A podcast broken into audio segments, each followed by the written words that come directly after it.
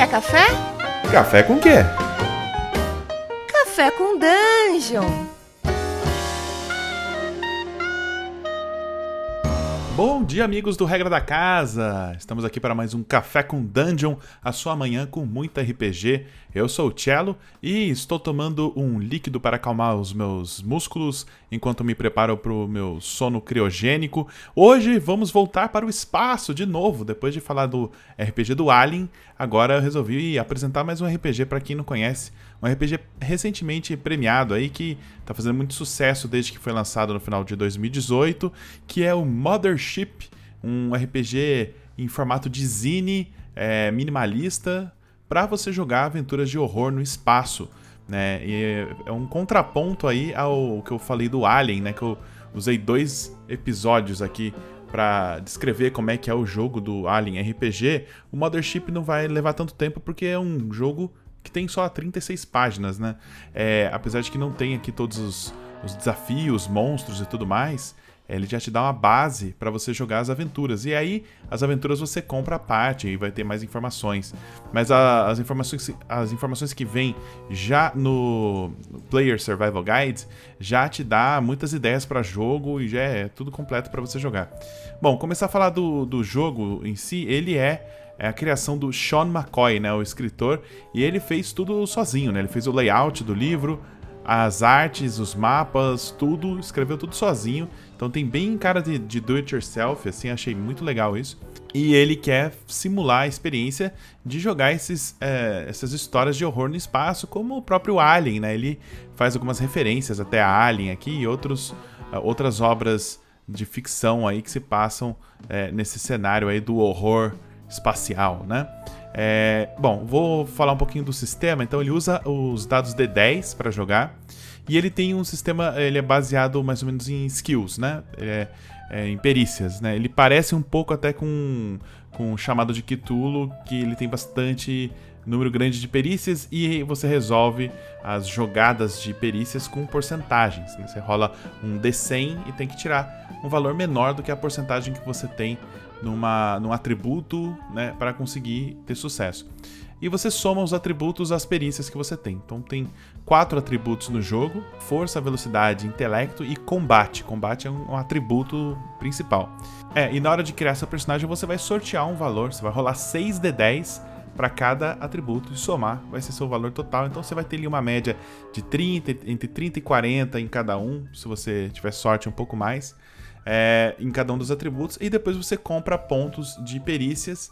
E aí as perícias têm uma coisa interessante, que você tem, tem, tem como se fosse três é, tiers, né? Tipo, três níveis de perícias. Você tem as perícias é, simples, as expert e as perícias master. Então, por exemplo, é, se você pegar biologia, que é uma perícia que você pode treinar simples, é, o próximo passo você pega, tipo, genética, tá ligado? Que aí é uma perícia expert. Né? Para você então ter genética, você tem que pegar a biologia antes. Né? Então tem algumas perícias que têm pré-requisitos. Aliás, todas as perícias de expert e master em diante têm pré-requisitos. Então você tem que ir comprando. Perícias você não compra pontos, né? Ou você tem ou você não tem. É, você escolhe a perícia e você tem ela. Aí se for uma perícia simples, ela vai te dar mais 10%. Se ela for uma perícia expert, vai dar mais 15%. Se for master, mais 20%. Mas você pergunta, 20% do quê? É daquela, daquele teste, né, da jogada que você faz de atributo. Então, eu vou dar um exemplo. Você tem um atributo força 20 e você é treinado, por exemplo, em uh, treinamento militar, que é uma uh, perícia básica, que te dá mais 10. Então, se você for dar um murro em alguém, você vai ter 30%, né? Com 20 de força e treinamento militar. Se você não tiver treinamento militar, você vai fazer o teste só de força, você vai ter só os 20%. Né? Esse é um exemplo básico. E aí você rola o D100 e tenta tirar menos do que isso. Isso serve para todas as skills. Então, vou dar um outro exemplo aqui, caso vocês não tenham entendido. É, você quer hackear um terminal, por exemplo, de uma nave que vocês acabaram de entrar. É, tem a perícia Computers, que é a perícia simples, que te dá mais 10%, mas tem a perícia é, hacking, né? Que é uma perícia nível expert, ou seja, ela é um passo além do, do computers. Então ela te dá mais 15%. Então, digamos que para você hackear um terminal, você tem que fazer um teste de inteligência. Aí você tem 30 de inteligência, tá? Aí você tem mais o hacking, né, treinado, então você vai ter mais 15%. Então você vai para 45%, aí rola o D100 e torce para tirar menos do que 45 na, na, na sua jogada, né? É, aí tem os acertos críticos e erros críticos. É, se você rolar os dois D10, né, o D100, e tirar dois números iguais, você conseguiu um resultado crítico. Tá? Se esses dois números iguais forem abaixo da sua perícia, é um sucesso crítico. Se for acima da sua perícia, é um erro crítico. Aí, erro crítico pode te causar estresse, é, né? Você vai acumulando estresse e acertos críticos podem fazer você ter um resultado melhor, né? E, e conseguir coisas extras é, com o seu sucesso. O estresse, a mecânica de estresse nesse jogo tá ligada a testes de pânico, né? Porque esse jogo é voltado para é, claro, é, terror, né? Tensão no espaço. Então, a qualquer momento, o, o, narrador, né? Que nesse jogo é chamado de Warden, né? O, digamos, o. É quase o carcereiro, né? O guardião ele pode pedir um teste de pânico, né? Se você, por exemplo, deu de cara com uma criatura alienígena bizarra pela primeira vez, ou se você testemunhou, acabou de ver um dos seus colegas levar um tiro e morrer, você tem que fazer um teste de pânico. Aí esse teste de pânico, ele não é uma porcentagem, ele é diferente. É, você vai rolar um D10 só, e você vai ver quantos, quantos pontos de estresse você tem acumulado. Você tem que tirar mais do que os pontos de estresse que você tem. Então, quanto mais pontos de estresse, pior, mais fácil você sofrer pânico. Se você tiver sucesso, ou seja, tirou mais do que os pontos de estresse que você acumulou, é, não acontece nada. Se você falhar, aí você tem que rolar numa tabela, que é a tabela de efeitos de pânico. Aí, essa tabela, você rola um D100 e tem diversos efeitos, né? Você pode, é, tipo, ficar catatônico, você pode é, gritar descontroladamente, atacar um amigo sem querer. E se você falhar, você pode ter um simplesmente ter um ataque cardíaco e morrer. Então, ataques de pânico realmente são são um negócio perigoso. E esse jogo ele tem quatro classes, né? Ele é baseado em classes. Essas classes dão algumas perícias já treinadas para você. As classes são o Teamster, né? Que é tipo o é o trabalhador, né, o operário de nave, engenheiro de nave, mecânico de nave, os cientistas, né, ou podem ser médicos, pesquisadores, é, androides, é, android é uma classe também que são ótimos para ser pilotos, navegadores e tudo mais, e os marines, né, os soldados que estão aí para dar tiro em alienígena bizarro e tudo mais. Então são essas quatro opções aí de classe e elas vão te dar, como eu disse, só algumas perícias aí prontas para você usar no seu jogo. Então, ele é um sistema que é feito para você fazer a ficha super rápido. É, você pega kits de itens já, né, de objetos, para você não ter que ficar fazendo aquelas compras né, demoradas. Tem né, quatro tipos de kits de, ob de objetos, né, tem o do explorador, do soldado, não sei o que lá. Você escolhe né, seu kit mais conveniente para o seu personagem, você já vai ter aqueles itens lá, é só você escrever. E aí você também sorteia tipo um trinket, né, um itemzinho, tipo um pertence seu que tem a ver com sua personalidade. Você vai meio que montando a personalidade é, do, do, seu personagem enquanto você cria a ficha, né? Ele tem um pouco dessa é, veia old school, né? De você descobrir quem é o seu personagem enquanto você tá fazendo ele, né? Combate é bem mortal, né? As armas dão bastante dano.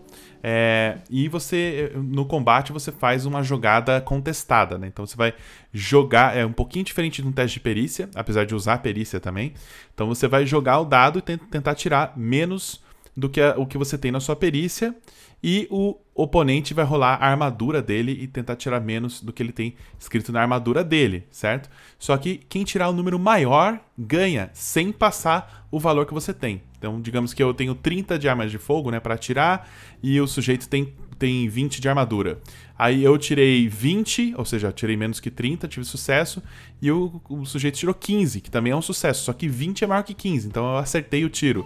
Entendeu? É, é, eu posso rolar o dano da minha arma. Assim que funciona. E acertos críticos também funcionam igual no teste de perícia. Se você rolar dois números iguais, é um acerto crítico. Se você tiver abaixo da sua perícia. Se tiver dois números iguais acima da sua perícia, aí é um erro crítico. É, por último, tem uma mecânica de vantagem e desvantagens, que é igual ao D&D, né? Só que é usando D100. Então você vai fazer dois testes de D100 se você tiver vantagem ou desvantagem. Em caso de vantagem, você vai escolher o número que mais lhe agrada caso de desvantagem, você é obrigado a pegar o pior número.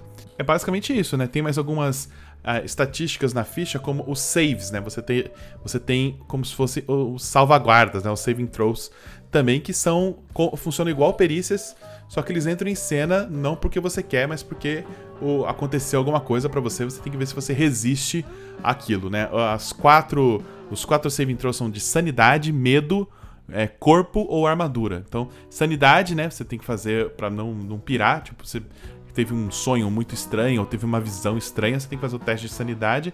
Se você falhar, você vai ganhando stress, tá? Não tem sanidade, apesar do nome ser mais impressionante do que stress e pânico, não é tão sinistro assim. É só um valor que você que você testa, né? Como se fosse um willpower seu.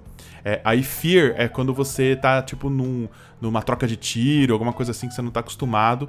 É, ou então até é, serve para efeitos de você, tipo, ter que andar sozinho num corredor escuro, alguma coisa assim. Aí você tem que fazer o, o save, né? O save de fear para ganhar, você ganha estresse se você falhar e não acontece nada se você passar.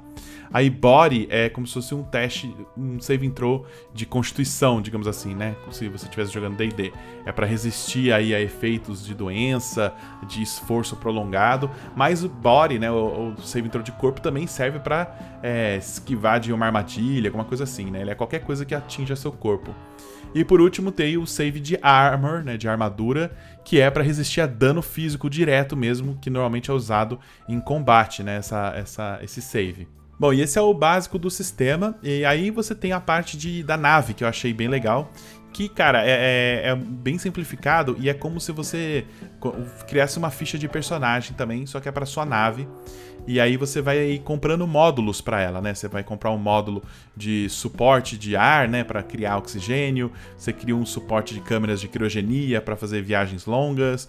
Você pode comprar um, um compartimento de carga. Você pode comprar compartimento de armamentos. Você vai montando e cada módulo é um quadradinho. E você monta como se fosse um Lego. Você vai. Cada pecinha de Lego ali é um módulo novo na sua nave. E aí o valor total de módulos que você colocou, você faz um cálculo e você chega ao tamanho da sua nave, né? O hull, né? o tamanho do casco. Isso determina algumas coisas como consumo de combustível, né? E preço e tudo mais. E o, e o casco, né? O hull é também o ponto de vida da sua nave.